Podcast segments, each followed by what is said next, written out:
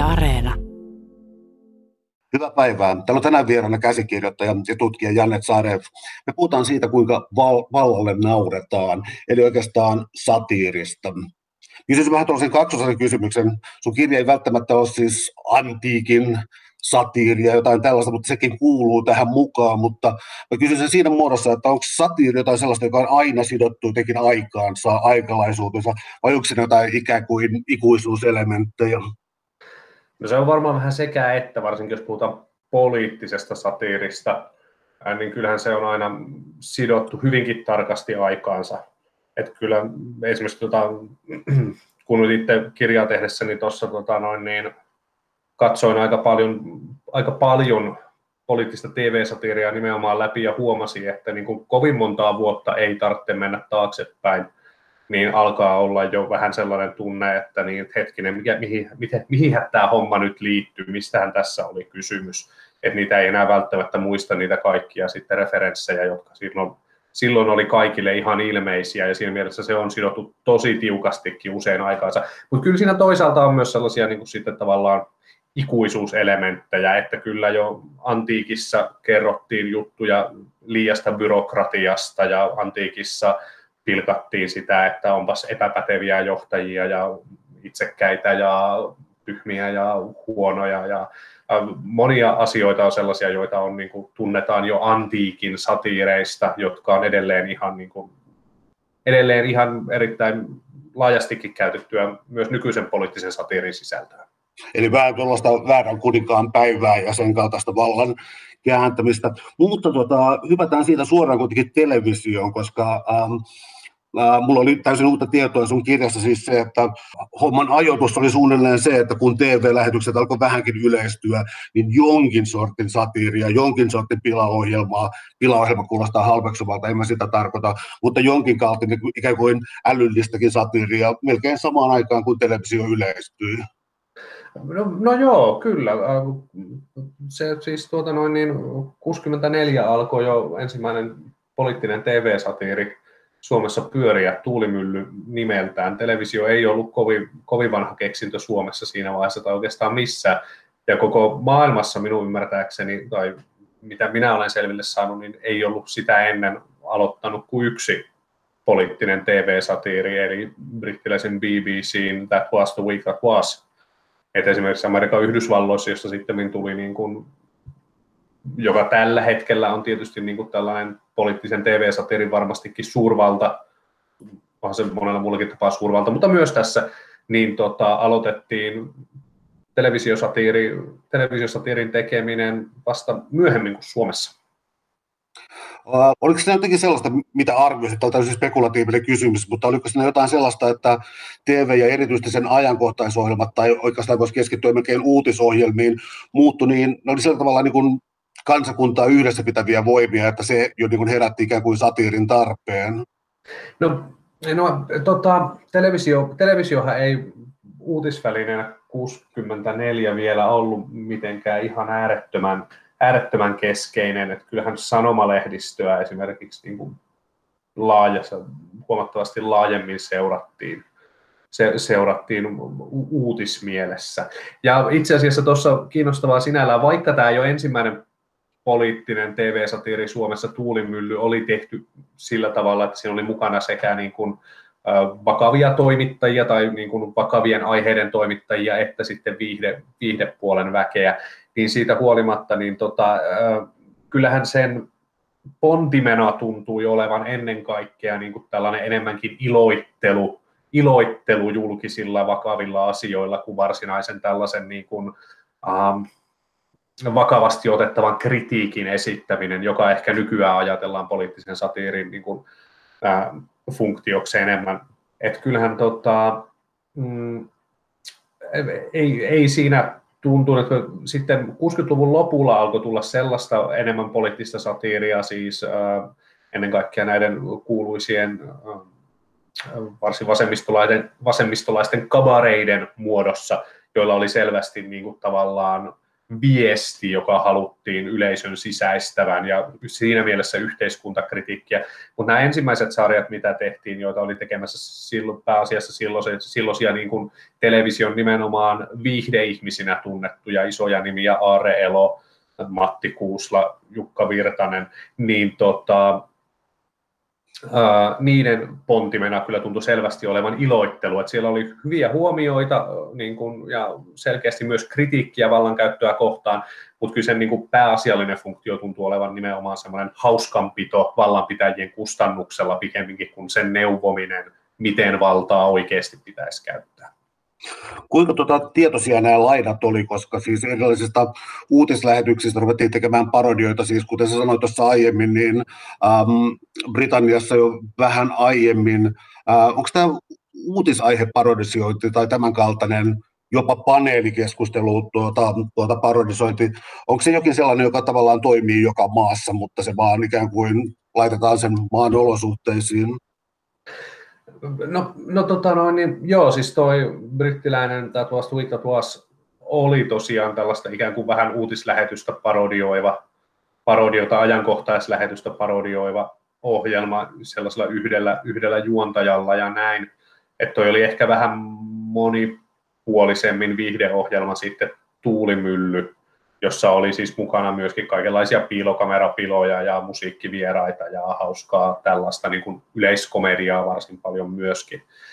Mutta tota, noin, niin, ähm, äh, tieto, siis siinä mielessä ainakin lainat oli hyvin tietoisia, ainakin elämäkertatietojen mukaan, että kyllä niin kuin, tämä That Was the Week That Was oli nimenomaan sitä nimenomaista sarjaa katottu yleisradiolla – ja todettu, että tämähän on tosi hyvä konsepti, aletaan mekin tehdä tällaista. Ja sitten se saatiin tosiaan hieman reilu vuosi sen jälkeen, kun se oli Week Was oli aloittanut, niin hieman reilu vuosi sen jälkeen jo saatiin Yleisradiollakin polkastua vastaavan, vastaavan tyyppinen sarja pystyyn, että kyllä siinä oltiin tavallaan tuntosarvet pystyssä aika hyvin, että jos usein onkin sellainen ajatus, että Suomi on jotenkin silleen pussin perällä ja tänne kaikki uudet kulttuurivaikutteet on tullut pitkään sitten ihan viimeisenä, niin ei se ainakaan näiltä osin kyllä tunnu paikkaansa pitävän.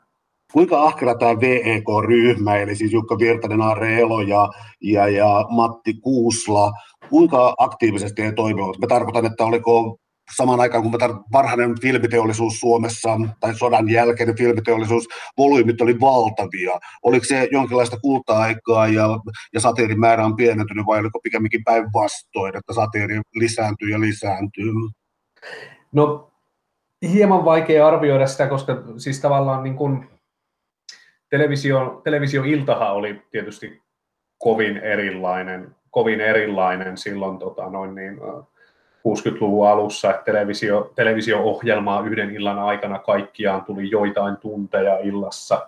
Ja siihen nähden niin tota, poliittista satiiria tai ainakin niin kuin ohjelmia, jotka sisälsi merkittävässä määrin poliittista satiiria, niin silloin heti 60-luvun puolessa välissä oli kyllä ohjelma sisällöistä kohtuullisen iso osuus, koska tota, noin, niin, äh, tämä mainittu tuulimylly, jonka puuhahenkilönä oli äh, ennen kaikkea ymmärtääkseni Aare Elo niin aloitti tosiaan silloin keväällä 64 ja vielä samana keväänä myöskin Matti Kuusla aloitti, Matti Kuusla aloitti Me Krokotiilit sarjansa, että Suomessa pyörii jo siinä hyvin nopeasti itse asiassa kaksikin sarjaa, jotka sisälsi paljon poliittista satiiria.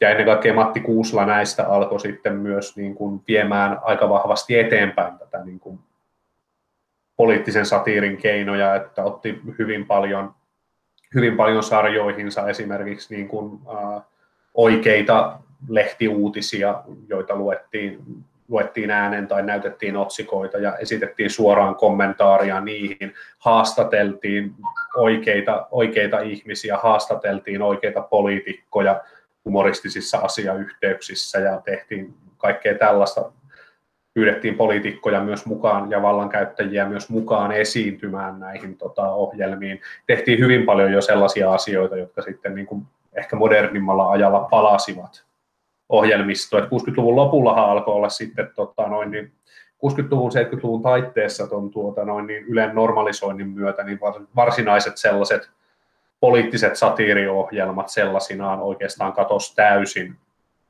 yli viideksi, kuudeksi, seitsemäksi vuodeksi. Että edelleen oli paljon ohjelmia, edelleen oli ohjelmia sellaisia kuin vaikka Merirosvoradio, joissa selkeästi joukossa oli sketsejä, joissa otettiin kiinni päivän poliittisista asioista ja tehtiin niistä pilaa, mutta sellaisia niin selkeästi niin kuin tällaisia poliittisia satiiriohjelmia ei pitkään aikaan oikeastaan ollut. 70-luvun lopulla ne sitten alkoi taas hiljalleen, hiljalleen yleistyä ja sitten tietysti 80-luvun alussa hukkaputki tietyllä tapaa räjäytti pankin ja oli niin kuin kolmen miljoonan yleisöillään aivan niin kuin massiivisen suosittu. Siitä sitten oli taas muutamia vuosia vähän hiljaisempaa aikaa, kunnes 90-luvun alussa sitten taas tuli tuollainen niin kuin ihan, mitä ei ole liioittelua varmaan sanoa jonkinlaiseksi suomalaiseksi satiiribuumiksi, että muutaman vuoden sisään, sisään aloitti Hyvät herrat, Frank Pappa Show ja Iltalypsy.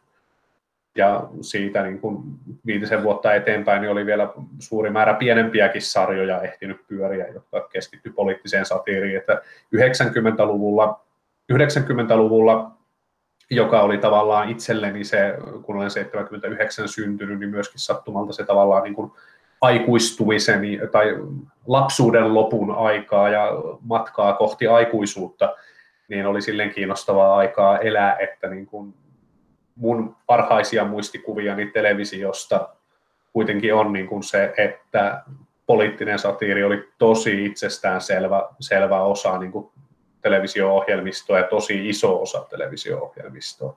Et sen jälkeen niitä on sitten tasaisesti, tasaisesti, tasaisemmin ehkä tullut, mutta 90-luvulla elettiin semmoinen niin massiivinen oikein satiirin buumi. Sä mainitsit tuossa äsken vastauksessa se yleisradion normalisoinnin tai, tai normaalistumisen. Normalisointi on ehkä vähän parempi aktiivinen verbi siinä.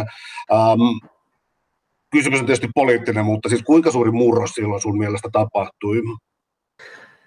No ei, eihän se pelkästään mun mielipiteeni ole, että tapahtui massiivinen murros. Sehän oli ääneen lausuttua politiikkaa, että Yleisradion ei tule olla, Yleisradion ei tule olla kantaa ottava, vaan Yleisradion tehtävä on kuvata suomalaista yhteiskuntaa sellaisena kuin se on, eikä esittää näkemyksiä siitä, onko se nyt hyvä, hyvä vai huono, miten se tällä hetkellä on. Ja kyllähän siinä niin kuin varsin monet tahot, kuten tota noin, niin, äh, esimerkiksi radio- ja TV-työntekijöiden liitto vetosivat useampaankin kertaan eri instansseihin, että politiikkaa pitää muuttaa, että siitä ohjelmistosta on tulossa niin tavallaan harmaata ja tasapaksua monin tavoin, että, tota, että eihän tämä näin voi mennä. Mutta ei se ei sen normalisoinninkaan aikana, niin kuin mainitsin myöskin, niin ei se poliittinen, poliittinen satiirikaan ei koskaan loppunut kyllä kokonaan yleisradiolta. Että tota, ei siinä, vaikka onkin niin, että sitten tiettyjä sarjoja esimerkiksi saatettiin äh, sensuroida, jättää kokonaan, peruuttaa koko sarjan esittäminen tai lopettaa joku poliittisen satiirin sarja, niin kyllä siellä niin kuin, kyllä sitä oli. Esimerkiksi niin kyllä Meriorosvoradio, joka oli hyvin suosittu sarja, niin käsitteli useampaan kertaan jopa nimenomaan tätä yleisradion tasapuolisuuspolitiikkaa ja teki pilkkaa siitä. Spede Pasanen teki, joka yleisesti ottaen ei ollut kauhean poliittinen huumorissaan, niin jopa hän katsoi, että nimenomaan tämä yleisradion tasapuolisuuspolitiikka on jotain jo niin älytöntä, että hänkin teki siitä vitsejä. Spedellä on siis tota noin, niin tällainen pidempi pätkä, 50 pientä minuuttia ohjelmassa, jossa hän on tehnyt, uh, no tekee pilaa ensin tästä taistolaisesta laululiikkeestä ja ennen kaikkea um, taistolaisesta laululiikkeestä, mutta sen jälkeen tekee, niin kuin ilmoittaa, että tästä vitseistä on tehty omat versiot nyt sekä roletääreille että porvaleille – Speden muotoilun mukaan. Ja esittää sitten kaksi eri sketsiä tästä, että ollaan, yleis- että ollaan nyt suomalaisessa televisiossa varmasti tasapuolisia, niin esitetään tämä sekä työväenluokan että omistavan luokan näkökulmasta sitten tämä sama sketsi. Tämän tyyppistä niin kuin huumoria ja pilkkaa jopa tätä yleisradion niin kuin normalisointia kohtaan kyllä on myös koko sen normalisoinnin kauden läpi, että tota, ei sitä poliittisesta satiirista eroon päästy, vaikka se jouduttiinkin ehkä vähän paremmin piilottamaan sinne sitten niin kuin tällaisen yleishuumorin joukkoon. Huumori tai vallalle nauraminen ei varmaan ole kuitenkaan ihan puoluepoliittinen juttu, mutta siis ajatus, mitä mä takaa, on se, että tuota, että jotkut idealistit on sitä mieltä, että vasemmisto haastaa aina vallitsevaa käsitystä, siis vanha käsitys vasemmistosta, että se on progressiivista ja eteenpäin menevää ja kriittistä ja niin, niin edelleen, mutta kirjan lukeneena mä, ei, en mä saanut sellaista kuvaa, että se millään lailla oikeastaan yhdistyisi vasemmistolaisuuteen. Oliko se tuota aikaa vaan vai onko tällainen vallan kritiikki kuitenkin jokin tällainen kriittisen poliittisenkin kannan esittämistä? No tavallaan kriittisen poliittisen kannan esittäminen ei, ei, ei ole tietysti välttämättä sidottu puolueisiin. Se on vähän monimutkaisempi, monimutkaisempi kysymys, mutta siis tota, noin, niin, ää, se on myös vähän riippunut ajasta. Kyllähän siis tota, se 60-luvun lopun esimerkiksi, niin kuin mainitsin, tämä huomattavasti pahennusta herättänyt, herättäneet kabareet, Orvokki kabaree ennen kaikkea, mutta myöskin, myöskin nämä muut, niin onhan ne hyvin voimakkaasti vasemmistolaisia niin kuin eetokseltaan hyvin voimakkaasti vasemmistolaisia eetokselta, mutta hauskaa siinä ajassa tietysti on se, että kyllähän myös Suomessa oli hyvin voimakkaan vasemmistolainen niin kuin tuota, valta sillä hetkellä. Niin tota, itseäni vähän kummastutti ajatus siitä, että mikä tarkalleen ottaen oli se valta, jota vastaan siinä nyt sitten kamppailtiin, kun tiedossa on hyvin, että niin ei esimerkiksi niin kuin, ei ole mitään mahdollisuutta, että olisi tulossa minkäänlaista niin kuin aitoa porvarivaltaa Suomeen niin kuin sillä vuosikymmenellä tai seuraavalla vuosikymmenellä. Niin tavallaan hauska sinällään se ajatus, että silti kamppailtiin jotenkin kovasti porvarivaltaa vastaan. Mutta tota, varsinaisen kysymykseen vastatakseni, niin se on siis tota, Kyllä poliittisen historiasta löytyy esimerkkejä muitakin kuin tämä siitä, että niin kuin selkeästi on joitain niin kuin tavallaan jopa puoluepoliittisia ehkä intohimoja, mutta ehkä enemmän tämmöisessä talousoikeisto, talousvasemmisto sektorilla, että kyllä esimerkiksi niin kuin vielä 90-luvulla, kun samaan aikaan pyöri varsinkin tota, Hyvät herrat-sarja, Hyvät herrat-sarja ja Iltalypsy-sarja, niin tota, kyllähän näistä niin kuin silloin kun käsiteltiin vaikka lakkoaiheita, niin aika selkeästi näkyi, että tota, hyvissä herroissa löytyi vitsejä ennen kaikkea AY-liikkeestä, iltalypsystä löytyy vitsejä ennen kaikkea työnantajapuolelta. Että tota, kyllä siinä tiettyä niin kuin tällaista jakautumista mun mielestä on nähtävissä ollut moneen kertaan, mutta en mä tosiaan sanoisi, että useinkaan kyse on varsinaisesti puoluepoliittisesta sitoutumisesta. Ehkä siitä, että siinä historiassa vaan niin kuin on, käsikirjoittajat on tietysti tietyllä tapaa kiinni omassa eetoksessaan. Ja vielä 2000-luvulle tultaessa tässä varmaan oli myös silleen niin kuin, sitä ei pidetty niin kummallisena vielä esimerkiksi toimittajan, e, toimittajan tai käsikirjoittajan eetos näkyy hänen töissään.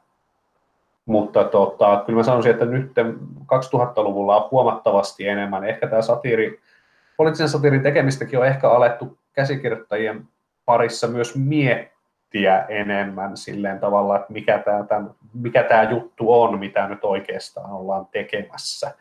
Ja sen myötä ehkä alettu kiinnittää myös huomiota siihen, että aidosti pyritään sellaiseen niin kuin tavallaan tasapuolisuuteen, että koetetaan löytää jotain huumoria sitten myös siitä toisesta puolesta, vaikkapa niin kuin ristiriitatilanteessa, jos tehdään vitsi niin kuin tota, opposition esittämä välikysymyksen jostain hassusta piirteestä, niin että siihen yritetään sitten löytää myös, niin kuin sitten näin karrikoituna esimerkkinä, yritetään löytää siihen myös jotain, mitä hallituksessa on tehty hassusti niin, että pyritään vähän niin kuin lyömään joka suuntaan. Oma kuvani siitä, että miten 2000-luvulla ehkä on tämä, tämä tota, 2000-luvulla ja 2010-luvulla varsinkin, niin tota, ehkä tämä jonkinlainen, jos voi sanoa, että olisi olemassa mitään niin kuin tämmöistä yhtenäistä poliittisen satiirin kirjoittajien eetosta, niin se on ehkä se suunta, mikä niin kuin niissä ohjelmissa mun mielestä näkyy, mihin on siirretty että yhä useammassa ohjelmassa tuntuu olevan selkeä pyrkimys niin kuin siihen, että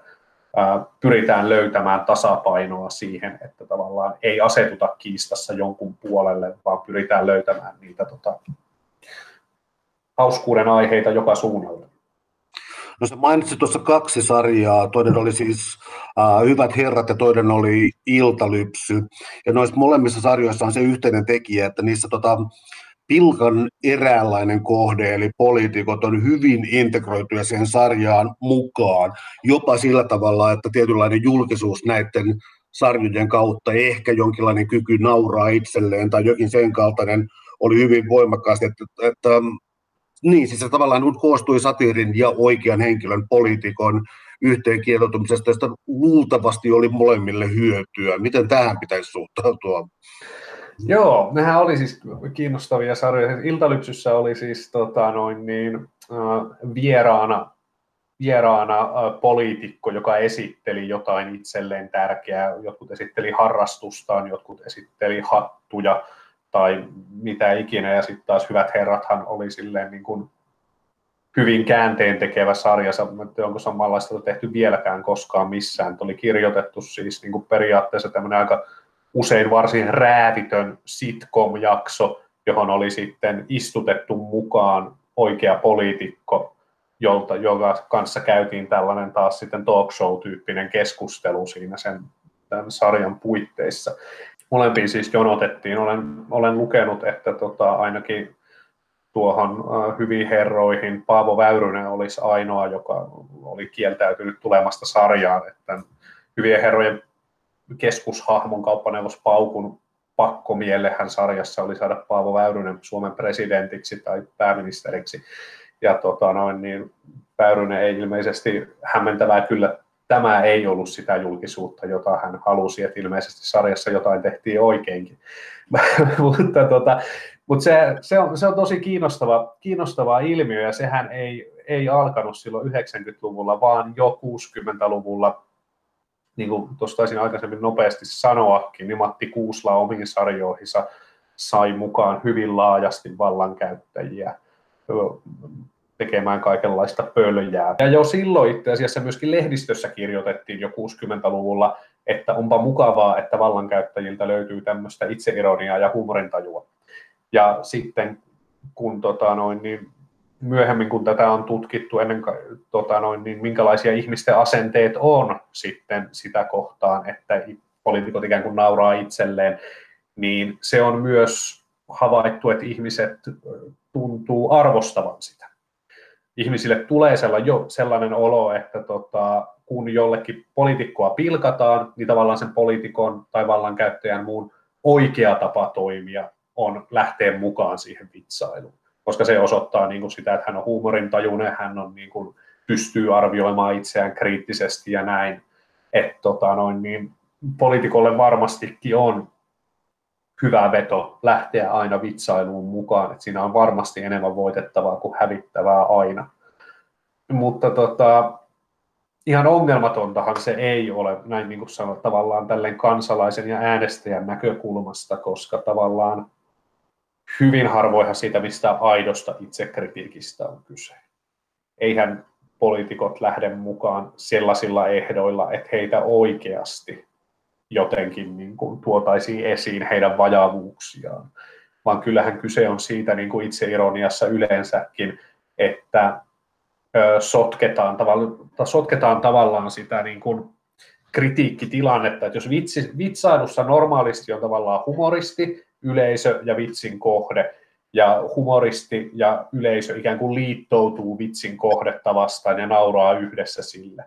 Niin tätä asetelmaa poliitikko voi nimenomaan sotkea lähtemällä mukaan siihen vitsailuun itse, jolloin tietyllä tapaa tapahtuu se, mitä itseironiassa varsin usein tapahtuu, että ei oikeastaan sanota itseironiassa, että hei, tällaisia vikoja mulla on, arvioidaan, voitaisiko me jotenkin päästä näistä mun vioista eroon, vaan mitä itse ironiassa oikeasti sanotaan on, että hei, tällaisia juttuja on väitetty mun vioiksi, mutta eikö me yhdessä vaan naureta näille, kun eihän nämä mitään oikeita ongelmia ole. Tänään siis vieraana käsikirjoittaja ja tutkija Jannet Saare, me puhutaan siitä, kuinka vallalle nauretaan satiirista. Jos jatkaa tätä suomalaisen satiirin perinnettä, niin tuossa tuntuu olevan vähän kummallinen kohta tuossa ehkä 90-luvun puolella. Sä mainitset Martti Ahtisaaren nyt tässä erityisesti siis. Um, vedettiinkö silloin jotenkin niin kuin aivan överiksi se, että ulkonäköön ja siis ää, sellaisiin piirteisiin, joihin itse ei voi kovinkaan paljon vaikuttaa, että ne jotenkin nousti iskellä, koska ainakin minulla on tunne, että sitä ei enää tehdä niin paljon. Kyllä kun mä niitä 90-luvun poliittisia TV-satiireja on katsonut, niin kyllä siinä niin kuin tehdään paljon sellaista, mitä ei enää nykyään tehtäisi, ja osina on mukana paljon sellaista, mikä on hyvä, että sitä ei enää nykyään tehtäisi. Varmaan kyse on tavallaan vähän siitä, että tota noin niin, äh, jonkinlaisesta, arvaisin itse, myöhäisestä kekkoskrapulasta vielä, että kun vaikka Kekkosesta tehtiin pilkkaakin poliittisessa satiirissa jo hänen vallassa ollessaan, ja Koivistosta tehtiin samaten, niin molemmat vielä Koivistonkin suhtauduttiin ainakin TV-satiirissa vielä niin kuin kohtuullisen sellaisena arvovaltaisena hahmona, jota niin kuin ei ihan järjettömästi lähdetty niin kuin pilkkaamaan, haastamaan.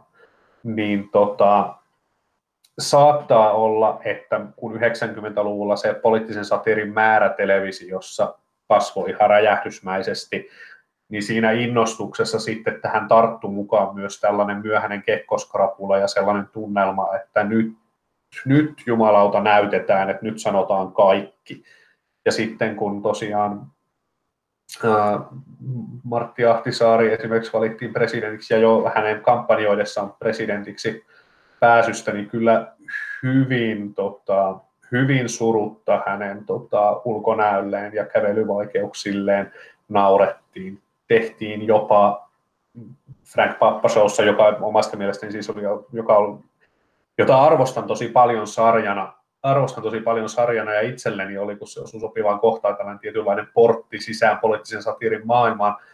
Aikanaan nuorena, niin tota, ehkä näin jälkikäteen arvioiden, niin äh, Mara Walk-laulun ja tanssin esittäminen televisiossa ja sen levyttäminen oli sitten kuitenkin asia, jota ei ehkä enää, enää tehtäisi, ja ehkä, ehkä hyvä niin.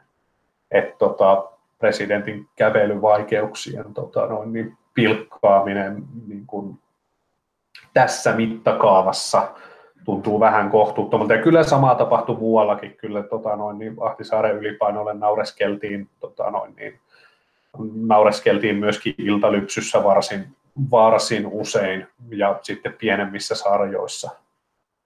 Sitä nostat tuossa kirjassa esiin mielenkiintoisen pointin siitä, että äm, Yhdysvalloissa ja mahdollisesti myös Suomessa on ollut siis sellaisia satiriohjelmia, äm, no siis Archie Bunkerin hahmo voisi nostaa Perhe on pahin sarjasta, joka oli siis arkkikonservatiivi ja kusipää voisi olla ehkä oikea ilmaisu sille. Ja tuota, kauppaneuvos Paukku myös, joka oli siis rasistinen, feminismin vastainen ja niin edelleen, niin pilkan kohdehan tavallaan on tässä tällainen ikään kuin arkkikonservatiivi, mutta sitten yllättäen kyllä konservatiivi yleisö taas löytää niin jotenkin itsensä siitä ja, ja, ja pitävät sarjasta jopa yhtä paljon. Äh, joo, se on kiinnostavaa, että kyllähän niin kuin sekä Archie Bunker, tai siis Archie Bunkerin ihan sitä jo, jo 70-luvulla tutkittiin tätä ilmiötä, miksi Archie pidetään hänen, niin kuin vaikka hän on sarjassa selkeästi pilkan kohde. Ja kyllä iso osa yleisöstä niin kuin ajatteli, että vaikka kuinka nauretaan, niin Archie Bunker on kuitenkin se, joka uskaltaa sanoa nyt sitten niin kuin asiat ääneen, niin kuin ne on. Ja tota, olettaisin, että kauppaneuvos Paukun viehätyksessä oli paljolti samaa, että kyse oli tietyllä tapaa siitä, että vaikka esimerkiksi vaikka kauppaneuvos Paukun rasistiset asenteet nolataan sarjassa ja osoitetaan järjettömiksi uudestaan ja uudestaan, niin jollain nokkelalla heitolla hän kuitenkin luistelee sitä tilanteesta siten, että hän pystyy säilyttämään ne niin kuin, omat rasistiset asenteensa.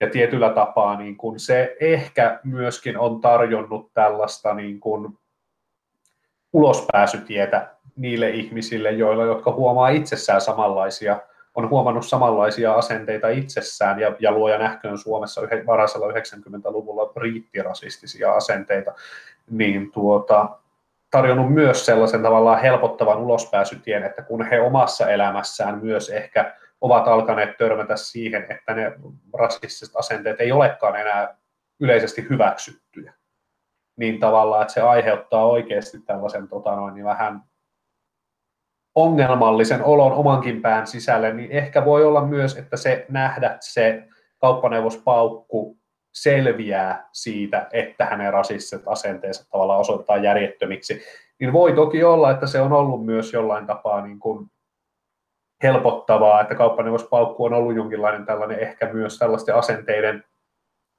esitaistelija joillekin ihmisille, vaikka täytyy sitä nyt alleviivata sarja, sarjan, se mitä sarjaan oikeasti on kirjoitettu sisään on se, että kauppaneuvospaukun rasistiset asenteet osoittautuu uudestaan ja uudestaan järjettömiksi ja hän osoittautuu niin kuin vaan vastenmieliseksi öykkäriksi uudestaan ja uudestaan, lähtien siitä, että tämä varsinainen tota, noin niin, rasistisen asenteen keskeisin kohde, hänen saunallaan työskentelevä tarjoilija, on siis koulutukseltaan lääkäri, mutta hän ei vaan Suomesta saa lääkärin töitä. Ja esimerkiksi on kohtauksia, joissa vaikkapa kauppaneuvos Paukku ei osaa lukea kunnolla, ja tämä hänen tarjoilijansa joutuu lukemaan hänelle ääneen kirjeitä. Ja siinä osoitetaan sarjassa jatkuvasti tämä tosiasia, että tämä tosiasiallisesti kauppaneuvos Paukku on niin kuin typerä öykkäri, jonka öykkäröintiä sivistynyt, korkeasti koulutettu lääkäri joutuu sietämään. Ja se on niin se, mitä sen sarjan on oikeasti kirjoitettu, mutta kun ei oikein voi päättää, miten ihmiset sitten asioita tulkitsee, niin tota, kyllä mä vähän pahoin pelkään, että se on myös tarjonnut tällaisen niin kuin ulospääsytien siitä tilanteesta monille ihmisille se sarja, joissa on tuntunut vähän ikävältä jo se, että omat rasistit asenteet ei ole enää hyväksyttäviä, niin hyväksyttäviä kuin ne oli vaikka kymmenen vuotta aikaisemmin. Ja tota, sitten nähdä se, että joku, jolla on vielä rankempia rasistisia asenteita, selviää siitä, kun on niin nokkena. Niin pelkäänpä, että se on ollut kyllä osa syy sille, miksi kauppaneuvos Paukusta niin suosittu hahmo tuli. No se taisi olla myös hyvin kotimainen sarja, mutta äh, mietitään vähän kansainvälisyyttä. Siis täällä on tänään vieraana tutkija äh, Janne Sarefi, me puhutaan poliittisesta satiirista, kuinka vallalle nauretaan. Tämä kansainvälinen aspekti, esimerkiksi uutisvuoto, onko se nyt sitten englanniksi Have I got news for you? Ja, ja, ja se pyöri myös Ruotsissa jonkin aikaa, kunnes sen tuon, tuon keskustelun johtaja kuoli, eikä sitä palautettu televisioon ymmärtääkseni ollenkaan. Nämä on kansainvälisiä formaatteja, mutta ne tuntuu äh, sopivan erittäin hyvin eri maihin. Mä, tämä on vähän epäreilu kysymys, tällainen vertaileva juttu, mutta tuntuu siis siltä, että tietty konsepti, sellainen sanavalmius, joka ehkä on vähän epäsuomalaista, ja, ja, ja, ja sitten vaan niin sovelletaan eri maihin, niin voiko edes oikeastaan puhua siitä, että sama ohjelma pyörii jotenkin eri maissa, vai onko ne kovinkin erilaisia oikeastaan keskenään, nämä niin kuin ikään kuin jonnekin rantautuneet versiot tästä? No tällaiset konseptiohjelmat, jos on joku selkeä konsepti, niin nehän on tietysti pääosin hyvin vahvasti niin kuin juontajavetoisia yleensä. Et siinä tai juontaja tai joku henkilövetoisia, ehkä pikemminkin voi olla useampiakin henkilöitä, ja siinä mielessä ne varmaan pakostakin asettuu oman, tavallaan oman maansa, oman kulttuuripiirinsä näköisiksi ne ohjelmat. Mutta kyllähän joitain asioita sitten taas on, jotka on niin kuin tavallaan yleisiä, mitkä tekee just sen, mitkä tekee just sen formaatin tai tekee just sen konseptin sen tyyppisiä asioita kuin esimerkiksi niin kuin tota, äh, ihan miltä studiossa näyttää. Ja kun se on jossain todettu hyväksi, että tämä studio tällaisessa asiayhteydessä nyt miellyttää ihmisten silmää, niin kyllähän sitä sitten helposti toistetaan varsin sellaisena muuallakin. Ja kyllähän mäkin olen siis niin kuin, äh, käsikirjoittajan toimessa esimerkiksi ollut, niin kuin monet muutkin on katsonut vaikkapa amerikkalaisia suosittuja uutissatiireja ja kellon kanssa tsekkailu, miten tiheässä niissä on vitsejä, miten tiukassa niissä on vitsejä, miten paljon niissä on sellaisia vitsejä, jotka tavallaan vie tarinaa eteenpäin, miten paljon on vain irtovitsejä, että miten paljon siellä on kirjoitettu tekstiä, jonka voisi lukea ihan sellaisena ja jättää vitsit pois. Tämän tyyppisiä rakenteellisia juttuja totta kai tehdään nykyään olettaisin varsin paljonkin. Ja siinä mielessä niin kyllähän tietynlaiset käytännöt sitten niin kuin kopioituu. Miten sitten sellainen seikka, että tuota, mä luntaan muistiinpanoista, mutta um, mä saat kertoa yleensä siis tällaisia ikään kuin yleisiä naurun kohteita, mitkä aina liittyy, eli vallankäyttäjien kieli, mikä voi tietysti olla siis poliitikoilla kimurantia, julkisuuden rituaalit, kulissien paljastaminen, vääränlainen vallankäyttö, nämä kaikki tällaisia siis hyvinkin vakavia asioita, ja, ja, ja, ja niissä on tämä tällainen, niin kuin, en tarkoita vasemmistolaista, mutta niissä on tämä kriittinen positio valtaan, mutta, ja tästä tulee tämä mun vaikea kysymys, mä yritän muotoilla sen jotenkin, nyt kun me eletään niin kuin Brexitin ja se Britannian lainsäädännön uskomatonta rulianssia ja toisaalta Donald Trumpin kautta, niin kysymys on kai, niin kuin, onko niin kuin poliittinen satiiri enää mahdollista, kun tuntuu siltä, että politiikka on farssia. No joo, sehän on niin kuin varsin usein toistettu kysymys, koska se on niin hyvä kysymys. Mutta tota, noin, niin, ää, mä kyllä lähtisin siitä, että varmaan poliittiselle satiirille edelleen edelleen paikkansa on. Se, mitä tapahtuu tosi paljon, on se, että niin kun, äh, poliitikot myös itse omaksuu vahvasti, vahvasti niin kuin huumoria osaksi omaa tavallaan poliittista retoriikkaansa. Ja tämä esimerkiksi niin kuin, äh, perussuomalaisten nousussa tässä niin viime vuosina tämä on näkynyt tosi vahvasti tosi vahvasti. Jussi halla retoriikasta hyvin huomattava osa on tällaista tota noin niin, lakonista, ylimielistä huumoria, ää, ironiaa ja pilkkaa muita, muita poliitikkoja tai tota noin niin, instansseja kohtaan.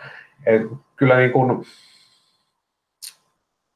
huumori, huumori itsessään on politiikan tekemisen tapa, ja siinä mielessä ei ole enää niin selkeää se tavallaan linjanveto siihen, että äh, missä tehdään politiikkaa ja missä tehdään huumoria. Mutta tota, tämä on ongelma, jonka kanssa on pelkäänpä vaan opittavaa elämään. Kyllähän, kyllähän tota, äh, mitä voi paljon useinkin tehdä, niin tota, mitä satiirin kirjoittajat useinkin tekee, on niin kuin yrittää tunnistaa se, mitä nyt oikeasti tapahtuu, riippumatta siitä, minkälaisessa muodossa esimerkiksi joku niin kuin poliittinen avaus on esitetty, niin yrittää lukea sieltä auki, että mitä tässä oikeasti vaaditaan, mitä nyt oikeasti ollaan tekemässä, koska si- yleensä aika hyvä paikka lähteä etsimään huumoria on siitä ristiriidasta sen välillä, miten joku asia esitellään julkisuudessa ja se, mikä sen oikea niin kuin sisältö ja vaikutus olisi sen asian. Ja tässä mielessä se, että joku esitellään huumorin keinoin, niin kuin tavallaan ei ole mikään este avaa, kirjoittaa auki sitä, että tota, mikä tämän avauksen sisältö oikeastaan oli. Ja tehdä taas huumoria siitä, että siis tavallaan niin kuin usein poliitikkojen huumorin funktio on hämärtää sitä, mitä ollaan tekemässä, mitä on tapahtumassa. Tämä on minun tämmöinen karkea yleistykseni, kun taas sitten poliittisen satiirin tekijöiden huumorin tärkein funktio olisi kirkastaa sitä, mitä on tapahtumassa. Huumoria voi ihan hyvin käyttää kumpaan tahansa näistä, ja se, että tavallaan niin kuin poliitikot tekee asioita, jotka itsessään synnyttää huumoria, joka on omia ehkä hämärtämään asioita, niin ehkä tekee vaan tarpeellisemmaksi sen, että on myös sellaista huumoria, joka pyrkii kirkastamaan niitä asioita hämärtämisen sijaan. Täällä on tänään siis vieraana tutkija Janne Saareet, ja me puhutaan siitä, kuinka vallalle nauretaan poliittisesta satiirista. Ää, erityisesti nämä ohjelmat, mitä sä itse ollut käsikirjoittamassa, on ollut hyvinkin tavallaan voisi sanoa, että ne on ajankohtaisohjelmia, niin vaaditaanko katsojalta nykyään aika paljon poliittista tietämystä, ehkä nimenomaan päivän politiikasta, koska siis mulla itsellä tulee vastaan sellaisia tilanteita, että jos mä seurannut laiskasti uutisia, niin jokin äm, No esimerkiksi joku sun käsikirjoittama ohjelma on toiminut siinä, että ai tällaista on tällä viikolla puhuttu. Eli äh, käyttääkö katsojat poliittista satiria usein myös ikään kuin informaation lähteenä? No siis käyttää, mutta tota, se ei olisi... No mä itse vähän suhtaudun kahtalaisesti tähän tota, noin, niin ajatukseen siinä, että näin tehdään. Etenkin Yhdysvalloissa on jo pitkään havaittu, että etenkin nuoremmat yleisöt, niin itse asiassa pitää, nuoremmat yleisöt pitää itse asiassa jopa niin kuin tärkeimpinä tietolähteinään poliittisia satiiriohjelmia. Ja itse kun tutkin aikanaan noin viikon uutisten yleisöjä kyselytutkimuksella, niin sielläkin nousi kyllä selkeästi esiin se, että oli paljon ihmisiä, jotka kokivat saavansa, saavansa uutta tietoa siitä tota, ohjelmasta. Mutta se on siis sillä tapaa ongelmallinen, että se Tämä muutama, no mistähän mä nyt lähtisin liikkeelle. Mä pidän tätä itse vähän ongelmallisena asetelmana, koska tavallaan niin kuin olisi erittäin hyvä mun mielestä, jos ihmisten pääasiallisena tiedonlähteenä kuitenkin säilyisi se ihan vaan tylsä ja arkinen niin kuin ammattijournalismi, joka keskittyy nimenomaan, jonka lähtökohta on se, että ihmisille pyritään antamaan niin kuin mahdollisimman, mahdollisimman todenmukainen ja mahdollisimman kattava kuva siitä, mitä maailmassa ja yhteiskunnassa ympärillä tapahtuu. Ähm, poliittinen satiiri voi tukea tätä tavoitetta monin tavoin. Mun mielestä se on hirveän hyvä siinä, mutta poliittinen satiiri pääosin mun mielestä kuitenkaan ei ole journalismia sillä tapaa, että se voisi tulla korvaamaan sen normaalin, niin kuin tuota, tai no mikä nyt on normaalia, mutta että se voisi tulla korvaamaan sen ihan arkisen perusjournalismin. Että poliittinen satiiri mun mielestä olisi parhaimmillaan silloin, kun se antaa nimenomaan jotain lisää, jotain lisää siihen, minkä ihmiset jo tietää. Että ei niinkään silleen, että seurataan poliittista satiiria, jotta tiedettäisiin, mitä tapahtuu, vaan että saataisiin ehkä niin kuin uusia yllättäviä näkökulmia siihen, mikä jo ennalta tiedetään. Mutta tota, toivoisin, toivoisin, että nämä niin kuin pysyisivät tietyllä tapaa, ymmärrettäisiin näiden asioiden ero, että journalismi on journalismi ja poliittinen satiiri on poliittista satiiria. On paljon sellaisia niin kuin hybridimuotoja tai formaatteja, jotka niin kuin, jos on käytännössä alkaa olla jo aika vaikea sanoa, kummasta on kysymys ensisijaisesti. Mutta kyllä mä jotenkin ajattelisin, että nämä asiat olisi hyvä pitää, pitää kuitenkin erillään toisistaan. No kun sä kirjoitat, niin tuota, Um, onko sulla jonkinlaista ideaalikatsojaa tai lukijaa mielessäsi? Mä tarkoitan sitä, että hirvittävän usein ajatellaan jotain pihtiputaan mummoa ja on, on olemassa tällaisia asioita. Yksi karkeimpia ohjeita, mitä mä oon kuullut, on se, että älä koskaan aliarvioi yleisön typeryyttä. Onko poliittinen sateri sellaista, että se, että se on vääjäämättä vähän suppeammalle joukolle tarkoitettua? No No en mä tiedä, silleen, silleen vääjään, siis suppeammalle joukolle kuin vaikka TV-uutiset, niin varmasti, koska tota, TV-uutisilla on tavallaan niin kuin, niin me paljon merkittävämpi tehtävä kuin poliittisilla TV-satiireilla. Mutta kyllä kun mä olen ollut kirjoittamassa, niin tavallaan niin kun tavoitteena on ollut se, että noin lähtökohtaisesti ihmiset ää, pysyy mukana. Että pysytään sen verran yksinkertaisten asioiden parissa, että kuka tahansa, joka osuu sen osion katsomaan alusta asti, niin ymmärtää, mistä puhutaan. Mutta sitten on tietysti tota, no, niin vitsien kirjoittaminen eri juttu kuin tota, noin, niin, minkä, mitkä TV-sarjat on sellaisia, että ne tunnetaan niin laajasti, että voi tehdä vitsin siitä, että ministeri hän toimii kuin tämä tässä TV-sarjassa tai tota, noin, niin, miten laajasti muistetaan poliittista historiaa, mitä voi sanoa siitä, miten paljon pitää pohjustaa sitä, jos viittaa johonkin, tota, mitä tapahtui 90-luvulla, miten tarkkaan se on pohjustettava vai voidaanko luottaa siihen, että riittävä iso osa katsojista muistaa, muistaa sen nimenomaisen referenssin. Se on tietysti aina vähän tasapainoilua tai aika paljonkin tasapainoilua. Yleisesti ottaen kyllä mä sanoisin, että varmaan useimmat, useimmat poliittista satiiria nykyään käsikirjoittavat pyrkii siihen, että ei ole mitään kynnystä tulla katsomaan sitä ohjelmaa, vaan että se ohjelma kyllä ymmärretään sillä informaatiolla, mikä ohjelmassa itsessään, itsessään annetaan.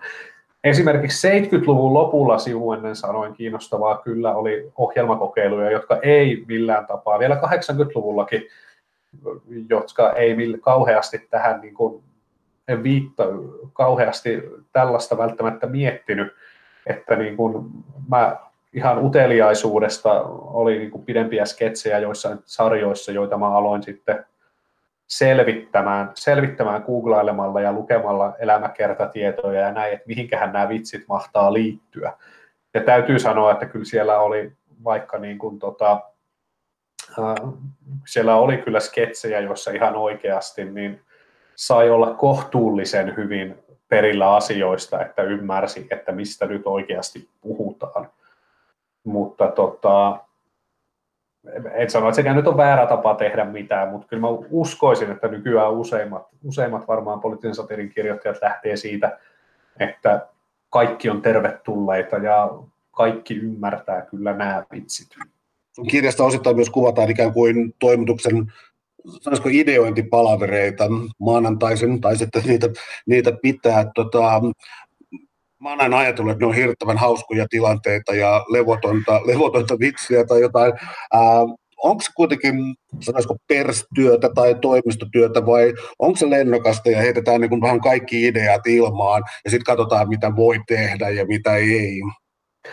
No siis, joo, siis siellä on hetkensä, niin kun silloin kun lähetys on vielä riittävän kaukana, niin on hetkensä, milloin on lennokasta ja hauskaa ja voi heitellä kaikenlaisia, kaikenlaisia ideoita ilmaan, mutta kyllähän se sitten alkaa mennä siihen aika nopeasti, että otetaan se idea kiinni ja aletaan sovitella niitä kaikkia mahdollisia palikoita sekä niin kuin vakavaa tekstiä että sitten vitsejä lomittain ja yhteen ja miten nämä kirjoitetaan niin, että vitsejä on riittävän tiheässä ja miten ne kirjoitetaan niin, että videoita tulee riittävän paljon ja miten kirjoitetaan nämä asiat sellaiseen järjestykseen, että nämä on oikeasti niin kuin, tämä on selkeä ja oma, heti omaksuttava ja ymmärrettävä ja että jokaisen vitsin kohdalla on kerrottu riittävästi taustatietoja, että tajutaan, mihin se vitsi liittyy ja niin edelleen. Kyllä se on aika niin kuin, tota, kyllä se on aika istumalihaksia vaativaa työtä ensisijaisesti ja kyllähän niin kuin siinä, jos lähetys on torstaina, niin keskiviikkoisin tuppaa menemään aika myöhään ja olemaan aika pitkä päivä, että tota, äh, harvoin, harvoin 12 tuntia mihinkään riittää keskiviikkona, jos torstaina on tarkoitus olla lähetys, lähetysvalmiudessa. Um, onko suomalaisella poliittisella huumorilla ja satiirilla? Onko siellä jonkinlaista kotimaata? Mä viitan siihen, että esimerkiksi tämä tota, no, Keeping Up Appearances, Pokka, Pokka pitää, pitää nimellä Suomessa, pitää, joo. Montakohan kertaa se on tullut Suomen TVstä, niin kun, äh, ehkä kymmenen tai jotain, tarkistan ehkä myöhemmin väitteen, mutta onko se esimerkiksi tällaisessa brittiläisessä sanoisiko snobbailukritiikissä tai, tai, tai jokin, jokin tällainen juttu. Onko brittihuumori esimerkiksi jotenkin Suomeen hyvin sopivaa vai olisiko joku toinen maa, mitä pitäisi katsoa? No, tilastot vaikuttaisi viittamaan siihen, että brittihuumori uppoo Suomessa erittäin hyvin, mikä on jännä juttu siinä mielessä, että siis tavallaan niin kuin yhteiskunnat on äärettömän erilaisia nimenomaan siinä, että brittihuumorissa nimenomaan – yläluokka ja sen yläluokan jäljittely on ollut niin, kuin niin ehtymätön, ehtymätön huumorin lähde. Ja Suomessa taas tavallaan, niin kuin, kun ei meillä ole sellaista niin kuin yläluokkaa siinä mielessä, että se olisi tunnistettava omilta niin kuin käytöstavoiltaan ja äänenpainoiltaan ja intonaatioiltaan ja pukeutumiseltaan ja näin niin tota, ei ole sellaista. Hämmentävää kyllä, että se toimii niin hyvin Suomessa, toi tota, noin, niin brittihuumori, kun asiaa oikein alkaa miettimään. Mä jossain vaiheessa itse asiassa pohdin jopa sitä, että niin tavallaan suomalaisen poliittisen satiirin yksi erityispiirre verrattuna just brittihuumoriin saattaa itse asiassa olla nimenomaan se, että meillä tehdään enemmän vitsejä henkilöistä, johtuen ehkä osaltaan siitä, että meillä ei ole niin kuin, tota, selkeää, niin selkeää kuvaa siitä, minkälainen on klassinen suomalainen kansliapäällikkö kuin ehkä sitten tota noin niin, äh, brittiläisessä sarjassa, siis vaikka niin kuin Yes Minister ja Yes Prime Minister sarjoissa pystyttiin muutamalla varsin nopealla pensselinvedolla maalaamaan hyvin selkeää kuvaa niin kuin tietystä koulutustaustasta tulevasta tietynlaisen uran tehneestä niin kuin kansliapäälliköstä tai virkamiehestä tai ministeristä, jotka on hyvin tunnistettavia, jopa Suomessa asti niin kuin monin tavoin. Ja tota, että meillä ei ehkä Suomessa ole tällaisia niin kuin luokkataustoja niin selkeästi sitten olemassa, niin meillä saattaa jopa olla, että suomalaisen poliittisen satiirin erityispiirteitä on ollut enemmän sitten niin kuin poliitikkoja, siis tunnistettaviin poliitikkohenkilöihin puuttuminen, mikä osaltaan saattaa sitten selittää sitäkin, että minkä takia nimenomaan poliitikkoja henkilöiden niin mielellään kutsuttiin tekemään mukaan tekemään poliittista satiiria. En tiedä, mutta tällaista olen pohdiskellut, että näin saattaisi olla. No mä kysyn aivan ilmeisen kysymyksen, koska tämä ei varmasti yllätä sinua. Sun kirjasi viimeinen osio käsittelee poliittisen satiirin mahdollisia tulevaisuusskenaarioita. Eli kysymykseni on hyvin ennalta arvattava, minkälaisia tendenssejä sä näet nyt sitten ajassa, mihin ollaan mahdollisesti menossa. No tota, poliittinen satiiri, ensimmäinen mikä tulee mieleen on se, että sitä tehdään niin kuin varmasti laajemmin maailmassa kuin ikinä nimenomaan televisiossa. Että niin kuin lähtien sellaisista maista kuin, lähtien sellaisista maista kuin Irak tai Afganistan on tehty poliittista TV-satiiria. Ähm, no Kiinassa ei varmastikaan tehdä poliittista TV-satiiria, mutta eikä Pohjois-Koreassa, mutta suunnilleen kaikkialla muualla. No on varmaan myös joitain Stan-loppuisia maita joissa. No, mutta pointtini oli se, että hyvin laajasti tehdään nimenomaan sellaista ja hyvin samantyyppistä keskenään niin kuin tunnistettavaa tämmöistä amerikkalaistyyppistä uutissatiiria tehdään äärettömän laajalti. Ja todennäköisesti, jos pitäisi arvata, niin se on sellainen genre, joka nimenomaan vakiinnuttaa muotonsa tälleen niin kuin maailmanlaajuisesti tunnistettavana genrenä, jota ehkä jossain vaiheessa jo kummastellaan, jos jossain maassa ei sellaista ole, tai että se alkaa pistää silmään, jos sellainen vaikka Suomesta loppuisi se on varmaan yksi sellainen tota noin niin, kehityspiirre. Toinen on varmastikin se, että tota, on ollut näkyvissä ainakin heikkoja merkkejä siitä taas, että niin kun jotkut valtiot hyvinkin suunnitelmallisesti mieluusti käyttää myös huumoria mielipiteen muokkauksessa, etenkin sosiaalisessa mediassa osana niin kuin tällaisia infokampanjoitaan omaksi hyväkseen, niin huumori on usein käytössä sellaisissa, ja voi olla, että etenkin sosiaalisessa mediassa aletaan nähdä niin kuin kenties jopa tällaista, ei pelkästään yksittäisiä vitsimeemejä tai yksittäisiä puheenvuoroja, vaan niin kuin laajemminkin tehtyjä tällaisia tota noin, niin, ää, koomikkoryhmiä esimerkiksi, jotka tekee paljon hauskaa huumoria, ja aina silloin tällöin niillä on semmoinen yllättävän paljon, yllättävän paljon Venäjän valtiohallinnon näkökulmaa mukaileva sketsi siellä mukana – jotta nekin saadaan kiertämään siellä tota, noin, muiden sketsien mukana. Suuret kiitokset keskustelusta, Janet Sare. Oli jo. Suuret kiitokset, tämä oli mukavaa.